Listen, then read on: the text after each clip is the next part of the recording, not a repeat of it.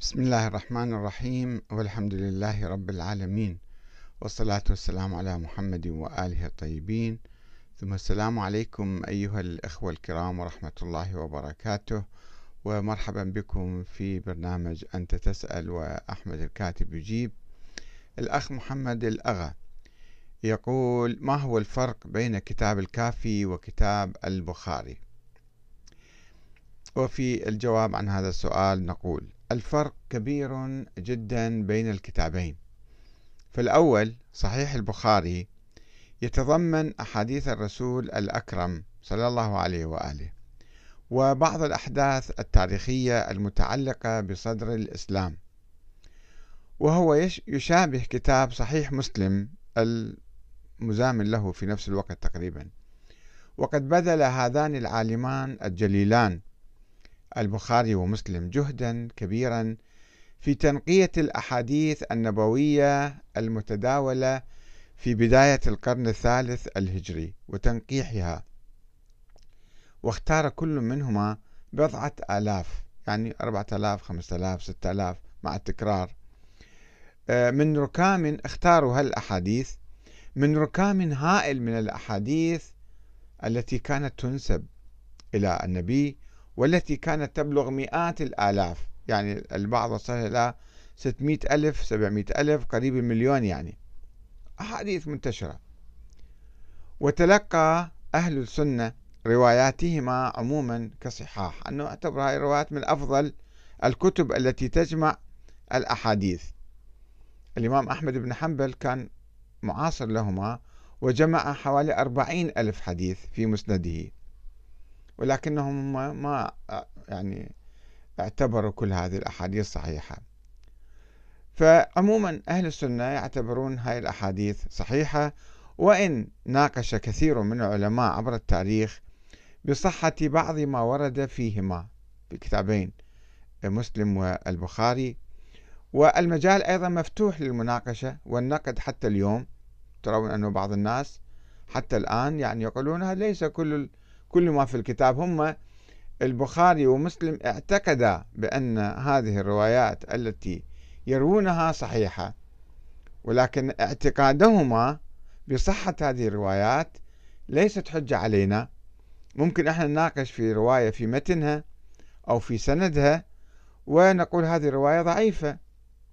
فهناك يعني من يضعف أيضا في آه، هذه الروايات وخاصة إذا كانت بعض الروايات تتعارض مع القرآن الكريم أو مع المتواتر من الأحاديث الأخرى.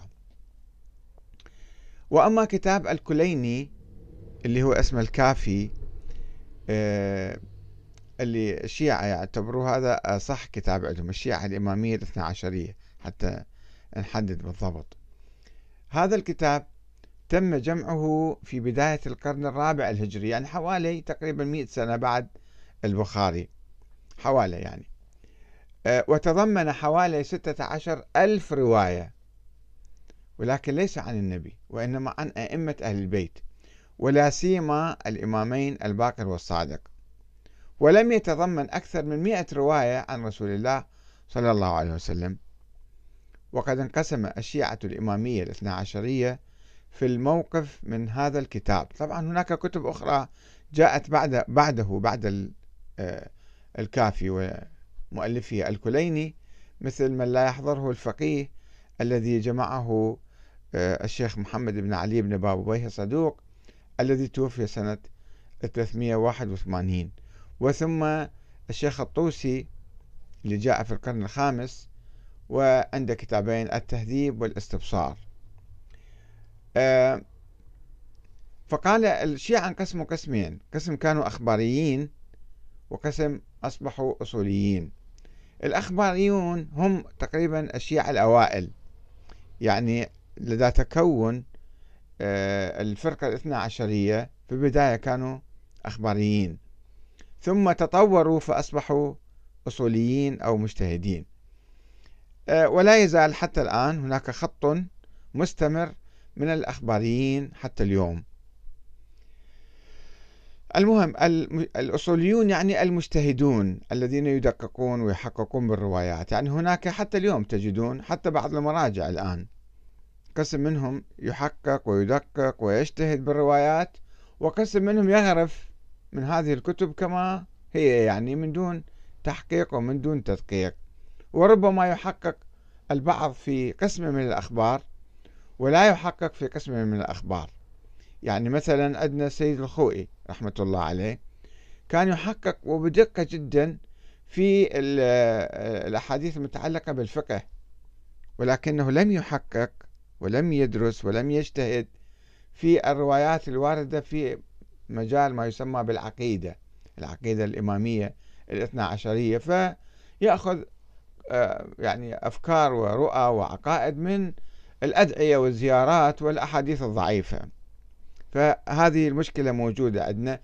امتزاج الأخباريين مع الأصوليين. هناك خط مستقل من الأخباريين والأصوليون يعني اعتمدوا على تنقيح الروايات في المسائل الفقهية في مسائل الحلال والحرام.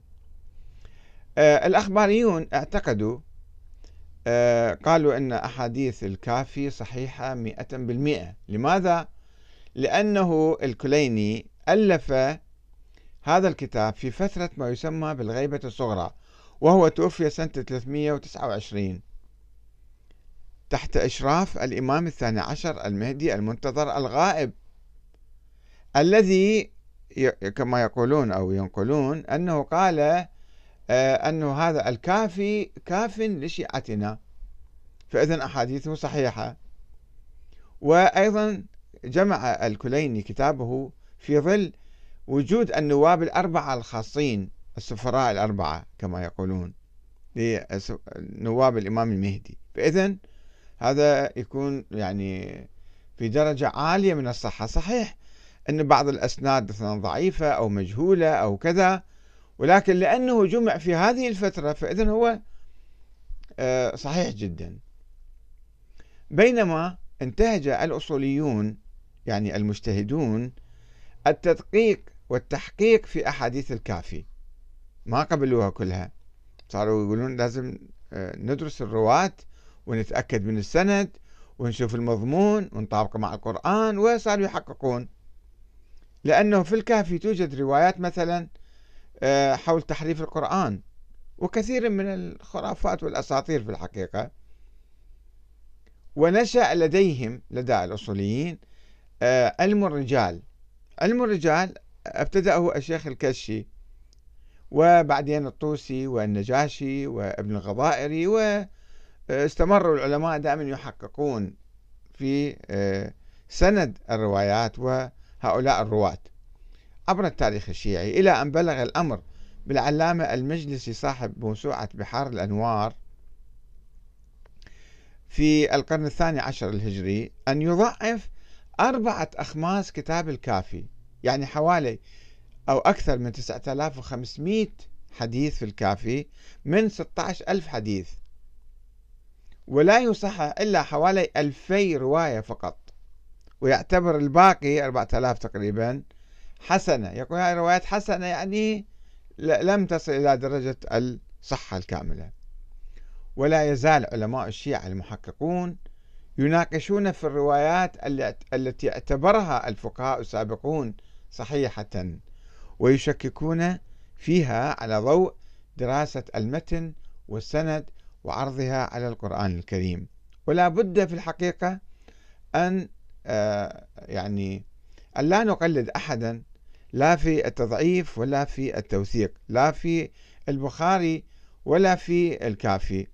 يجب علينا أن ندرس هذه الروايات كلها ولا نعتبرها صحيحة مئة بالمئة لأن البخاري ألف كتابه آه، يعني صحيح البخاري في منتصف تقريبا أو في بدايات القرن الثالث الهجري وهناك 200 سنة أو أكثر آه، فاصلة بينه وبين الرسول الأكرم صلى الله عليه وسلم. والعلماء السابقون يعني الإمام أبو حنيفة في القرن الثاني الهجري ما كان يقبل هذه الروايات. كان يشكك فيها ما يقبل إلا المتواتر. آه الإمام مالك بن أنس أيضا جمع في كتابه الموطأ حوالي عشرة ألاف حديث أو أثر يعني ثم بدأ يشذب ويهذب هذا الكتاب كل سنة. فيقال أنه وصل إلى حوالي تقريبا آه، بضع مئات يعني 350 500 حديث. قال هذه يعني أنا متأكد من هذا تماما. ويقول بعض العلماء أنه لو كان باقي بعد كم سنة يمكن كان أيضا ضعف كثير من هذه الأحاديث. فإذا نحن لسنا ملزمين بأن نصدق بكل هذه الأحاديث إنما علينا أن نأخذ القرآن أولا ونعرض الأحاديث على القرآن وعلى العلم وعلى الواقع لأن بعض الأحاديث تناقض العلم والعلم يناقضها. والواقع يناقضها وينقضها. فإذا آه، آه، القرآن أولا والحديث آه، الذي يفسر القرآن أو مثلا يعني ينسجم مع القرآن نأخذ به. والسلام عليكم ورحمة الله وبركاته.